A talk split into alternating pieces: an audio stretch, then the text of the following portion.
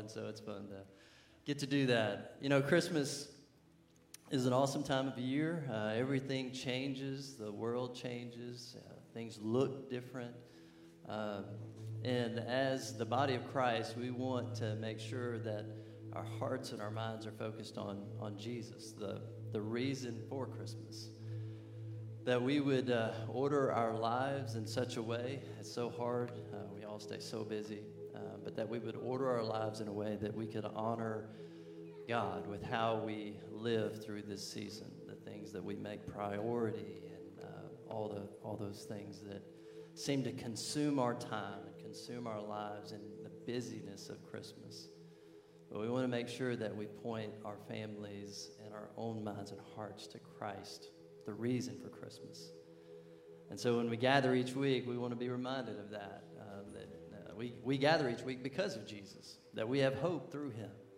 Uh, but I want to read a passage out of Isaiah that uh, many, many years before Christ came was prophesying that Jesus would come and that here's how it would happen. He says, For to us a child is born to us a son is given, and the government shall be upon his shoulder, and his name shall be called Wonderful Counselor, Mighty God, Everlasting Father, Prince of Peace. And remember that word, peace, today, as its key word. And of the increase of his government and peace, there will be no end. Let's pray together. Father God, this morning, as we've gathered, uh, Lord, to celebrate the birth of Jesus, to make Jesus the focus of our worship, of our time, of our prayers, of our music, of our teaching. God, you are the reason we gather so that we can honor you and worship you with song, prayer, teaching, all that we do, Father. Pray this morning that as we celebrate you, as we celebrate the coming of your Son Jesus, God, that we would uh, celebrate from our heart, that we would worship you, that we would sing from our heart, that it wouldn't just be words on our lips and on our mouths, Father, but that we would use these words to honor you and to worship you. God, thank you for the gift of Jesus. And it's in his name we pray. Amen.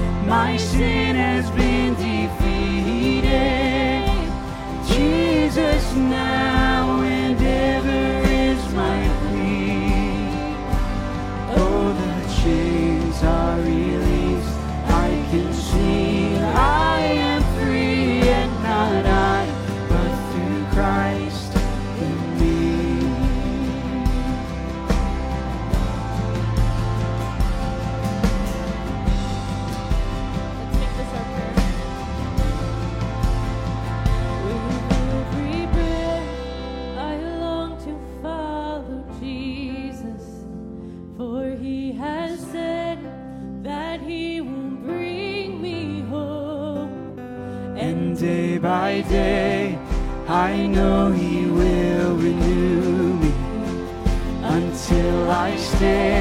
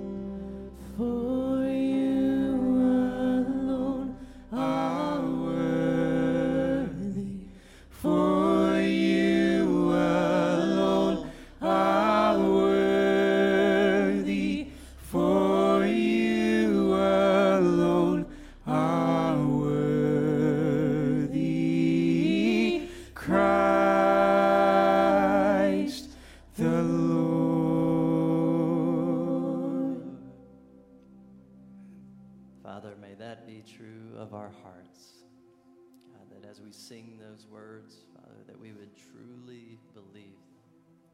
God, that we would worship you and find you worthy of the devotion of our lives. God, we thank you for this season where we celebrate the birth of your son, Jesus. Thank you for the hope that we have through his life without sin, his death, his resurrection, Father, conquering death, giving us hope. Father, thank you that you provided a way that we could be made right with our Creator, you. Thank you, Father, for Jesus. And it's in His name we pray.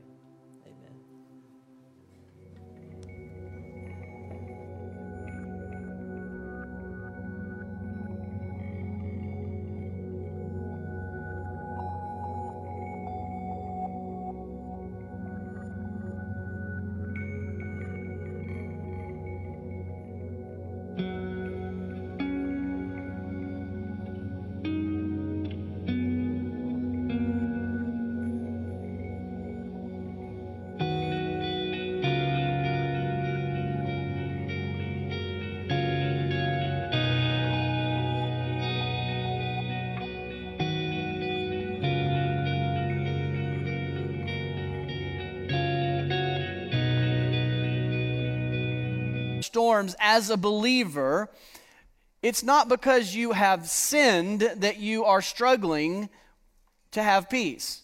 It's part of this life.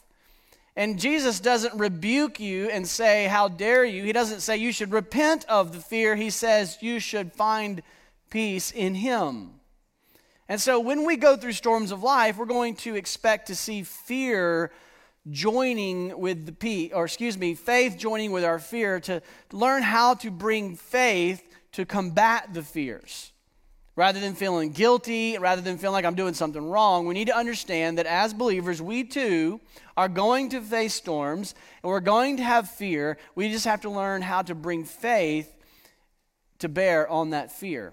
And that's what we're going to see. Luke gives us reasons to trust Christ in the midst of our storms. Father, I ask for your help this morning. I pray that as we look at Luke 8 and we, we look at these reasons to trust you in the middle of our storms, that you will actually begin to work on our hearts. Not just a mental exercise of why we can trust Jesus, but a spiritual encouragement and renewal work in our hearts so that we might combat fears with faith in you this Christmas season. And it's in Christ's name we pray. Amen. All right, we're going to look at three storms. Jesus is a storm chaser. He's chasing down these storms in people's lives, and he's bringing peace in the midst of the storms. And so we're going to look for reasons that we can trust Jesus in the midst of our storms. First, we see Jesus encountering the disciples in a storm. Look at chapter 8 of Luke and look at verse 22 through 25. Jesus meets his disciples in the middle of a storm. One day he got into a boat with his disciples and he said to them, Let us go across to the other side of the lake. So they set out and they sailed. And as they sailed, he fell asleep, and then a windstorm, a literal storm, came down on the lake, and they were filling, they were filling with water and they were literally in danger. So let's pause there. The first thing we need to notice is that these are believers, these are disciples of Jesus. These are men who have left everything to follow Jesus, and here they find themselves in the middle of a very real, dangerous situation.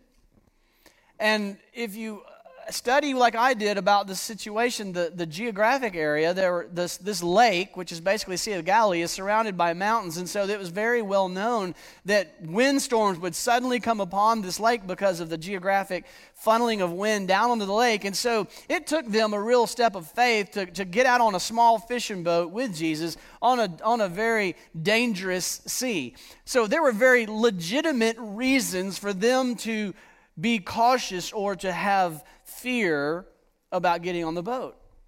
But there were also some illegitimate reasons. There was a lot of, uh, of, of uh, super, superstition in the day that they thought that the sea was the abyss of demons. And so people were very afraid of the sea. So there's this scene of this mixture of legitimate fears and illegitimate fears. But whatever the case may be, these disciples who were followers of Christ find themselves in a boat. Jesus is asleep, and a windstorm, a very literal windstorm, comes upon them. And so I, just want to stop and say that we understand as believers that we still face storms and we still have fear. Some of them are legitimate, very real situations. Some of them are struggles that we have in our own hearts and minds with anxiety because we know at the, at the root of all of our fears is a sense of powerlessness. At, at the root of all of our fears is a sense of powerless. I can't stop the wind and rain from coming today. I can't stop the tornadoes and hurricanes, and I can't stop them, and so maybe I'm afraid of those things. Or I can't stop, we're going to see today, the effects of sin in my life. I can't stop the, the, the, the real struggles with sickness and death. They are coming. And so there's a real legitimate sense of fear that comes from the powerlessness to stop it. And I pray today that we find help in the middle of it. And we see in verse 24 what they did when they found themselves in the middle of a storm. It says in verse 24, And they went and woke him, saying, Master, Master, we are perishing. And he awoke and he rebuked them for turning to him. Right? Oh, that's not what he said. Uh, oh, And he awoke and he rebuked the wind and the raging waves, and they ceased. And there was a calm. Don't miss the miracle here. That's what I tend to do. I tend to miss the very hard facts thinking about the theology of it. But Jesus just told the wind to stop, and it stopped. This really happened. What Luke wants us to see is the first point of our day. Jesus has power over storms of destruction. Very literal storms. He has power over the wind. Jesus is God, the creator of the storms. That's who you're turning to in the storms, is the one who has power over the storms of destruction, both literal storms and metaphorical storms. He is God in flesh. At Christmas, we celebrate the Prince of Peace because he is God who took on flesh, entered into our storms, offering us peace. The great God man. The point is to put your faith in Jesus in the midst of the storms. The point is turn to Jesus like the disciples did on their boat when they had a storm. They turned and said, Jesus, we got a real problem. Jesus wants us to know that he has the power over the storms of destruction. In verse 25, how did Jesus respond to them? He said to them, Where is your faith? Wait a minute. They just turned to him, right? Where is your faith? And they were afraid. And they marveled, saying to one another, Who then is this that he commands even winds and water, and they obey him? That is the key question of the text. Who is this man who commands the wind and the waves, and even they obey him?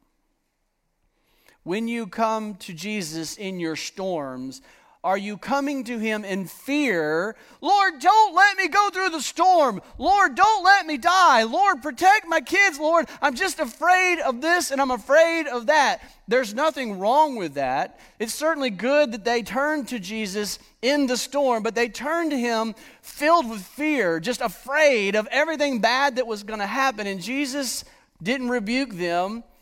He addressed their fears, addressed the situation that was causing fears, but then he says, Now I want you to come to me in faith. Where is your faith as you turn to me? How do you pray when you are in a storm or when you are afraid? Is it just, Lord, help me avoid those things that cause fear? Lord, don't let me have anything bad happen. Lord, just let me be in control of what I'm going to face, and then I will be okay. Well, that's not the right approach. I'm glad you're going to Jesus. But we should go to Jesus asking, Who is He? Who is this one? And we should go in faith that He is who He says He is in his word. He says he is the one who has power over the storms of destruction. He is the creator. He is the one who loves you. He is good. He is the one who promises to use all the storms for good in your life and for his own glory. So as we enter into our storms and things that really happen, I'm not rebuking you, where's your faith? I'm saying go to Jesus, turn to Jesus, and ask Him to help you believe who He is in the midst of those storms. That He is good and He loves you and He will be there with you and be enough for you in the midst of those storms. I think that's the greatest fear is we just think we're not going to be able to make it through those storms. If, if what I dread actually happens and it comes, I'm not going to survive. And Jesus says, You'll be fine. I'm going to be with you through it all. So learn to go to the Lord in faith in your prayers. Lord, help me to believe you are good. Help me to believe you are faithful. Lord, help me to trust in you and not in my own strength in the midst of the storm. Lord, deliver me in and through the storms, not necessarily just from the storms. Lord, help me to believe you will have everything I need to continue to trust you through the storms. Jesus has the power over the storms of destruction.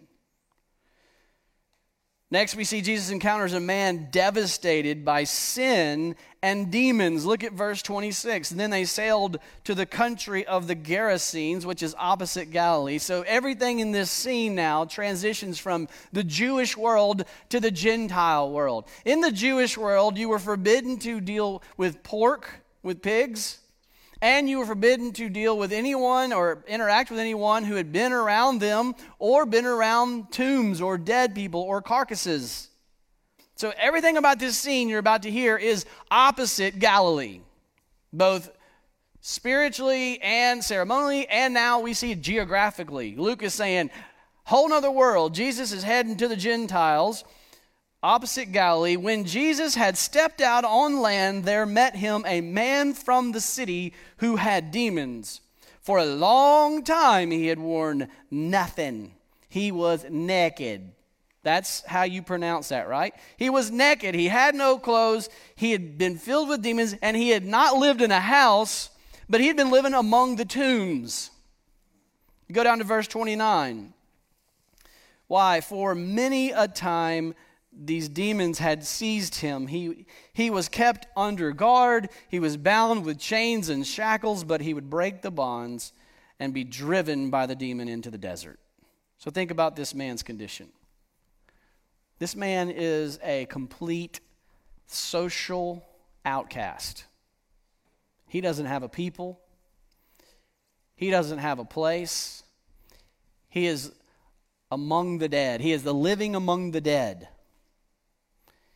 His Gentile people, his friends and family and neighbors, had no interaction with him because of his sin. He's not accepted because he doesn't, he's not conforming into the societal norms.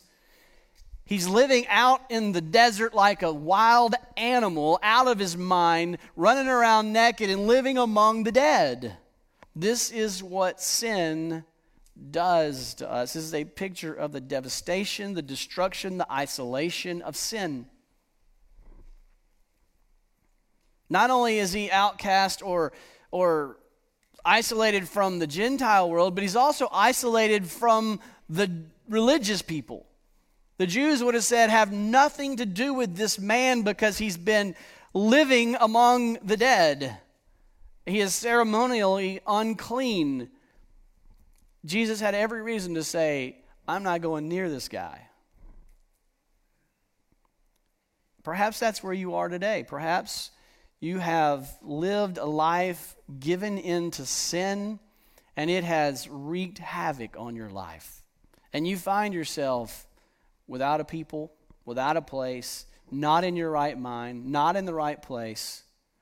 You feel condemned in the church. You feel excluded. You've broken relationships in your family and you feel like you're all alone and you're wondering, what will Jesus do? Jesus loves you. We love you. And you do have a place here. What does Jesus do? Jesus goes to him.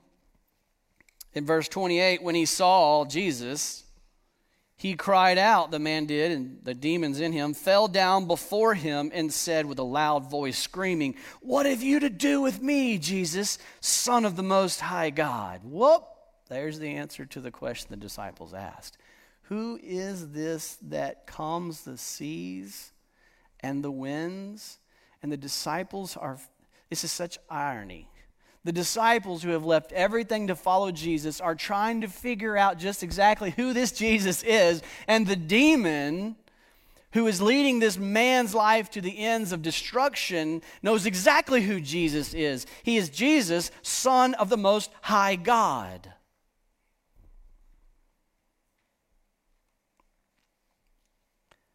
And notice the demons are in absolute submission to Jesus. They, they aren't worshiping Jesus, they're on their knees begging for permission to survive, to not be tormented.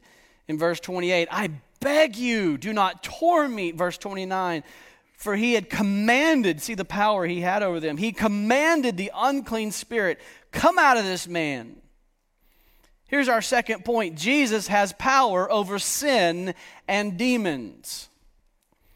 Jesus has power over sin and demons. And I know what you're thinking. If you are riddled with sin, you don't believe that right now. You feel like you are powerless. In fact, you were told to say you are powerless over this.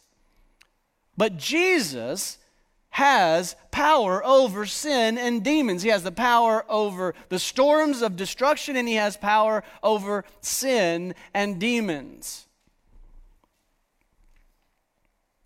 In verse 30 and 31, we see they're begging him. Jesus then asked him, what is your name? This is a power move, the scholars say. This is a power move in their society where they would have to submit and say, My name is this. And he's asserting himself as the one with authority. And he says, What is your name? And he said, Legion, meaning many, like a legion of, of, of soldiers. For many demons had entered him. And they begged him not to command him, not to depart into the abyss. They're begging him. Now, a large herd of pigs was feeding on the hillside, and they begged him again to let them enter those pigs, and so he gave them permission. You see, these demons can only do what Jesus permits, allows, and they're begging, and he's commanding. Jesus has power over sin and demons, and Jesus has limited Satan's power. He can only tempt you, he can only lie to you, he can only try to confuse you, but he can't overtake you without you granting him that in your life. Jesus has the power over sin and demons. When Jesus entered into flesh, as God took on flesh as a baby in a manger, we celebrate this day because this is the day that Jesus began his march towards the cross, where he defeats sin. There's three aspects of sin there's the power of sin, there's the penalty of sin, and then there's the presence of sin. When Jesus died on the cross and he was buried and he rose again, he demonstrated that he crushed the head of the certain serpent as he promised, the Satan was destroyed. He destroyed the power of sin and he destroyed the penalty of sin for all who trust in Jesus. If you trust in Jesus, he took your penalty of sin for you. He absorbed God's wrath that you deserved for your sin. If you are trusting in Jesus, the penalty of sin has been removed from you.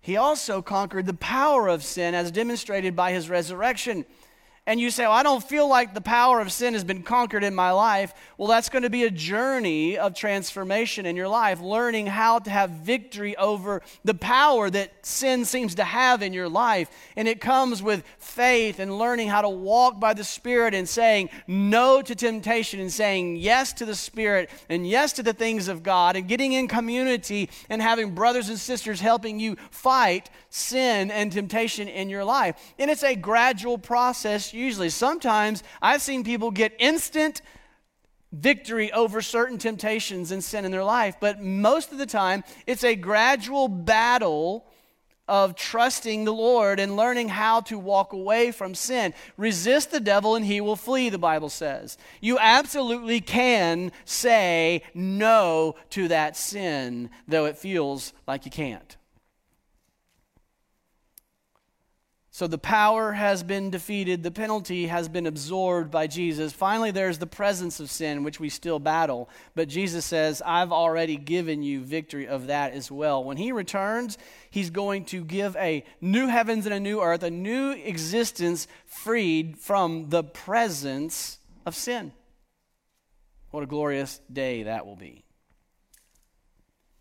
So Jesus has the power over sin and demons.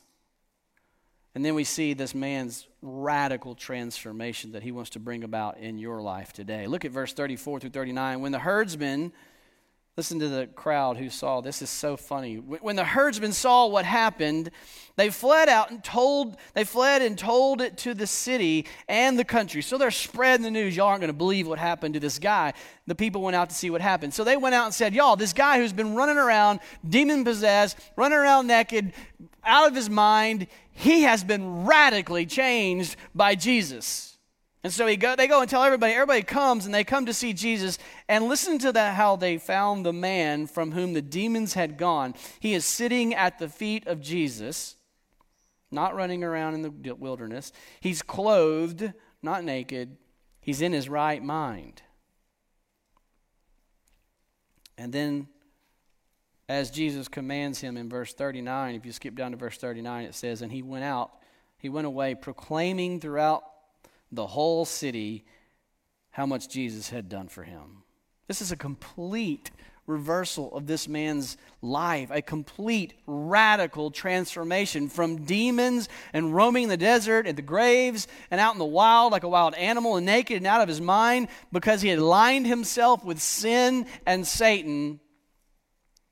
But now, aligning himself with Jesus, trusting in Jesus, the demons are gone. He's sitting and learning from Jesus at the feet of Jesus, clothed in his right mind, returning to his hometown, sharing the good news about how Jesus has radically transformed his life. What a picture of salvation and transformation by Jesus Christ. Jesus has power over sin and demons. And I'm just telling you, if you are in the midst of being racked with sin and you feel like you are powerless, that's a good place to start. Jesus has the power over sin. Put your faith in Him.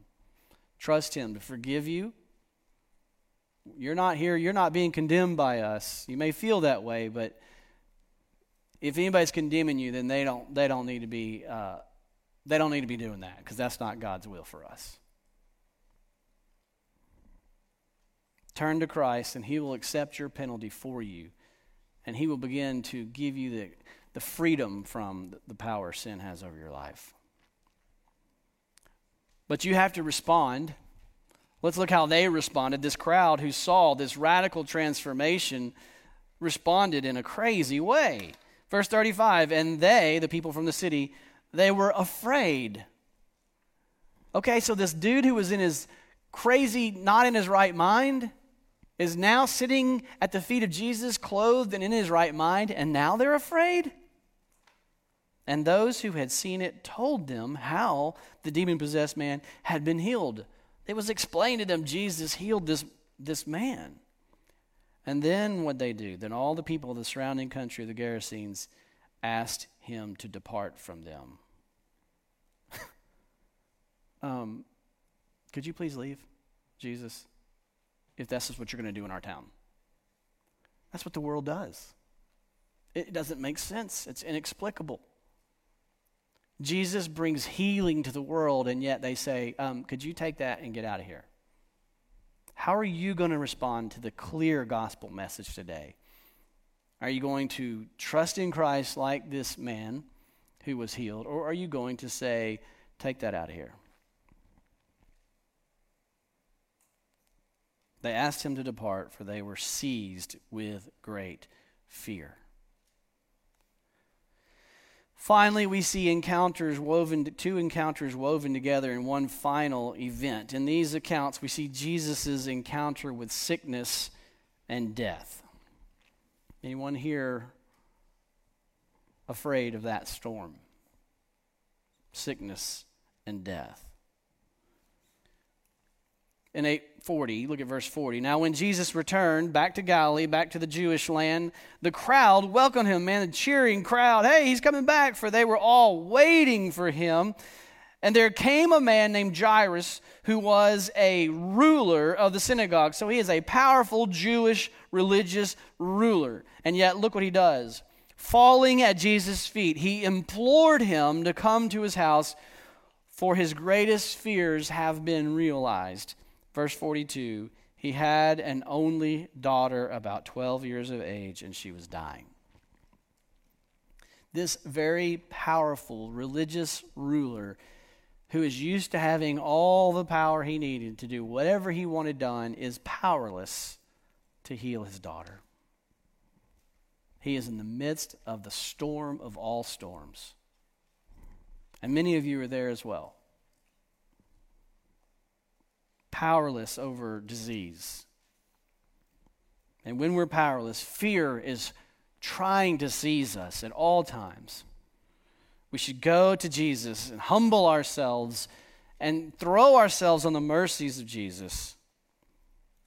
And what did Jesus do? Verse 42 As Jesus went, heading to the man's house, we get interrupted by another person with disease. The people pressed around him, and there was a woman who had a discharge of blood for 12 years. As long as that little girl has been alive, this woman has been struggling with this disease. And though she had spent every dime she had, she spent all her living on physicians, she could not be healed by anyone. Her life is turned upside down. She is absolutely bankrupt. She is absolutely hopeless. She has a mountain of medical bills. She doesn't have anything else. She has lost it all, and she is no one's been able to bring her healing, and she is just powerless. She is in a storm. And what does she do? Verse 44 She came up behind Jesus and just touched the fringe of his garment. If I could just, it, if you have had this disease for 12 years, if you've ever seen anyone who is anemic, they have no energy, exhausted 24 7. So, with whatever ounce of energy she had left, whatever hope she could muster up, one more thing, she reaches out with her frail hand of faith and she touches the hem of his garment. And very simply, Luke says, and immediately her discharge of blood ceased. Wow. The power of Jesus.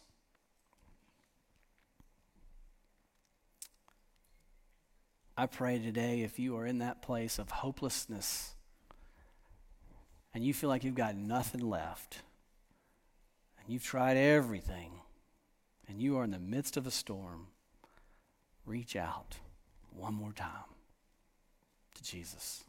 I'm not saying you hadn't done it before. I'm just saying keep on reaching out with whatever ounce of strength and hope you can muster in faith and touch the hem of Jesus. So, what happened? What did Jesus do to this woman who reached out? Which, by the way, again, a blood disease is another ceremonial unclean, a taboo. No, no. You don't get near them. They have to be clean before they come. And Jesus could have looked at her and said, Who is who was it that touched me? And get onto her and rebuke her, but he doesn't. What does he do? Verse 45 Jesus said, Who was it that touched me? And when all denied it, including her, everyone's like, What, me? Peter said, Master, now look, the crowds surround you and they're pressing in on you, but Jesus said, Someone touched me, for I perceive that power has gone out from me. Do you think Jesus is like, I don't have a clue what's going on here? No, he's, he's working something here. He says, Someone's touched me. I've perceived the power of the Holy Spirit's implied, has gone out from me. And when the woman saw that she was not hidden, when the woman saw Jesus knew it was her, she's like, he's like, No, someone touched me. she's like, Oh. She came trembling. There's that fear again. All these stories are filled with fear. And falling down before him, she declared in the presence of all the people why she had touched him and how she had been healed immediately. And Jesus says, That's what I want right there. I want you to declare in front of all the people why you've reached out to Jesus and how he's healed you. And then Jesus said to her, Daughter, your faith. You're like, That's faith? That's faith? I mean, she's just like kind of secret and the lost in the crowd and just reaches out and touches the hem of the garment. He says, That's, that's right. Remember the man who said, Lord, I believe, but help my unbelief. Her weak, barely hanging on by a fingernail, touching of his garment. He says, Daughter, your faith has made you well. Go in peace. Jesus had already healed her, but he wanted her to publicly proclaim her faith in Jesus, and he wanted to testify that he, Jesus, our third point, Jesus has power over sickness and death. Do you believe that? Oh, we're too scientific for this, right? Jesus has the power over sickness and death. Yes, he does. Does Jesus still heal? Every day, all the time. He uses medicine, he use, uses the hands of doctors and nurses. He is behind their healing of bodies and also supernaturally when he deems it fit. So you should, when you're sick, turn to Jesus and say, Lord, would you heal me? And you should go to the doctor and ask for help. But ultimately, you should trust Jesus is good even if he chooses not to heal you now. Look what happens with this. In verse 49, Jesus was still speaking. Someone from the ruler's house came and said, Hey, your daughter is dead. So the, the daughter is dead. Jesus spent too long on this other scene. Do not trouble the teacher anymore. But Jesus, upon hearing this, said, Do not fear, only believe, and she will be well.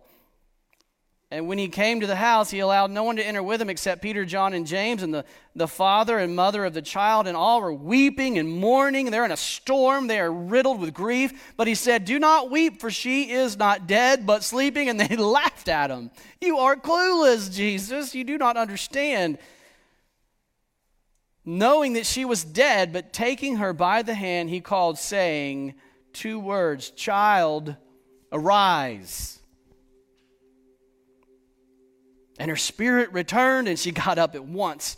And he directed that some he, directed that something should be given her to eat. And her parents were amazed. Don't you know they were? But he charged them to tell no one what had happened Jesus really has power over sickness and death. Luke investigated this. Luke has recorded this. These are firsthand eyewitness accounts. He's already rebuked the wind and the rains. Why would you think that he couldn't heal? Listen to me if you're here today and you are riddled with sickness or sin, you're in the storm of your life, I want you to turn to Jesus. I love the fact that he gave her something to eat. You know why? Because that means she's going to die again. It wasn't like this permanent, eternal healing. The storms are coming. We're all going to face them. And we all face the ultimate storm of death. The question is do you have victory over death through faith in the resurrected Savior, Jesus Christ? I pray today you have just been given a glimpse of his power and that you will turn to him for salvation and resurrection. Father God, I pray for your moving today. I pray, Lord, that there are people here today who have find themselves in a terrible storm and who have all but given up and need you to work in their life. And Lord, they're like these different individuals in the stories, the real accounts of, of you coming to people in the storms of life. And they need healing, they need hope, they need your power, Lord. Help us all to trust in you in the midst of our storms. It's in Christ's name we pray. Amen.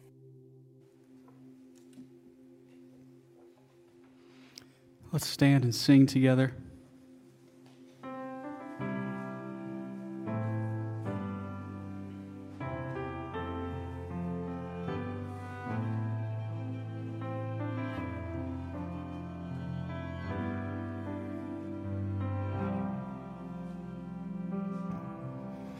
Though the nations rage, kingdoms rise and fall, there is still one king reigning over all.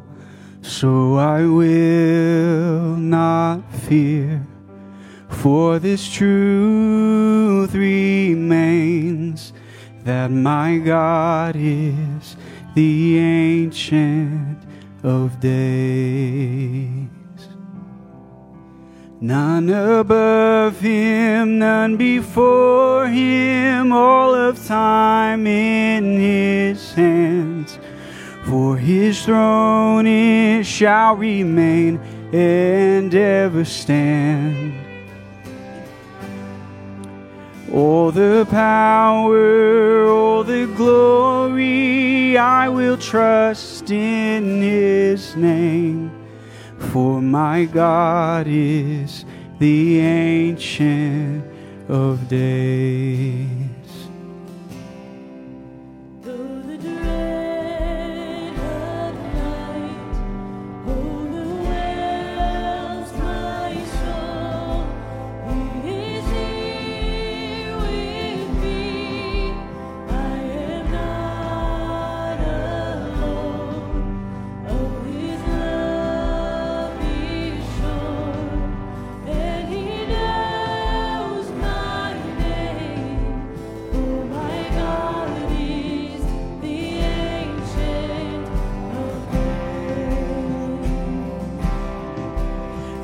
None above him, none before him, all of time in his hands. For his throne it shall remain and ever stand. All the power, all the glory, I will trust in his name.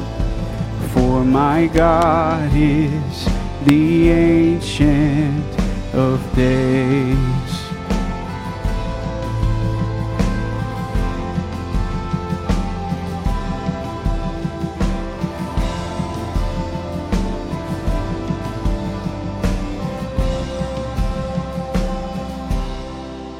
Though I may not see what the future brings, I will watch and wait for the Savior King.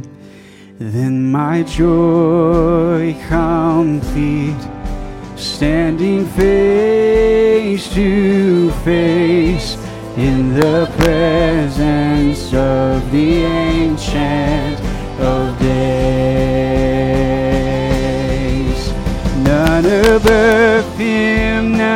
Before him, all of time in his hands.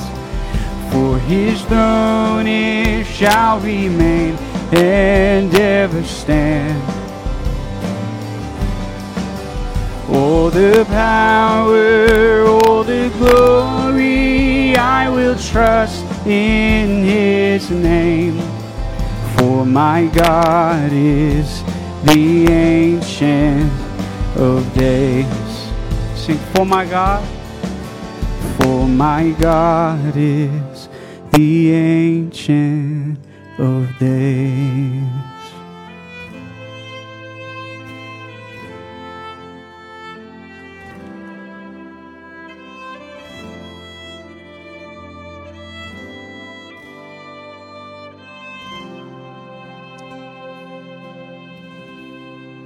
Well, we have been encouraged this morning to turn to Jesus, to trust Jesus in the midst of our storms, to have faith in the midst of our storms. And it is our faith in Jesus Christ that will bring peace to our lives.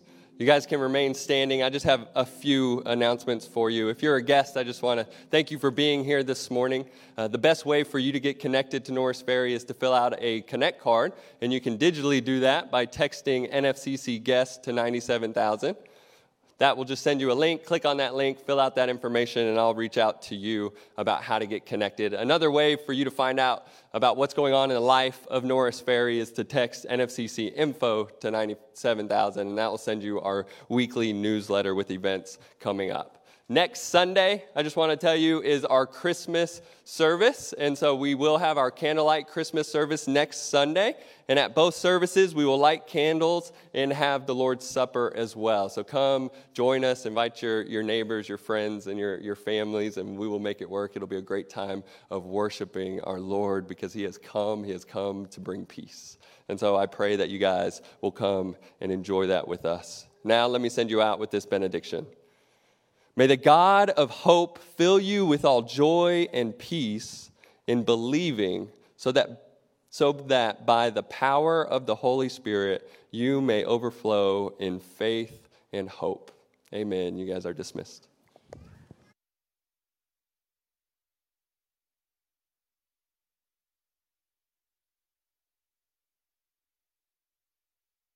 blankets to sit on the ground, it'll just be a fun time. Sunday night, next Sunday night. Have a great week.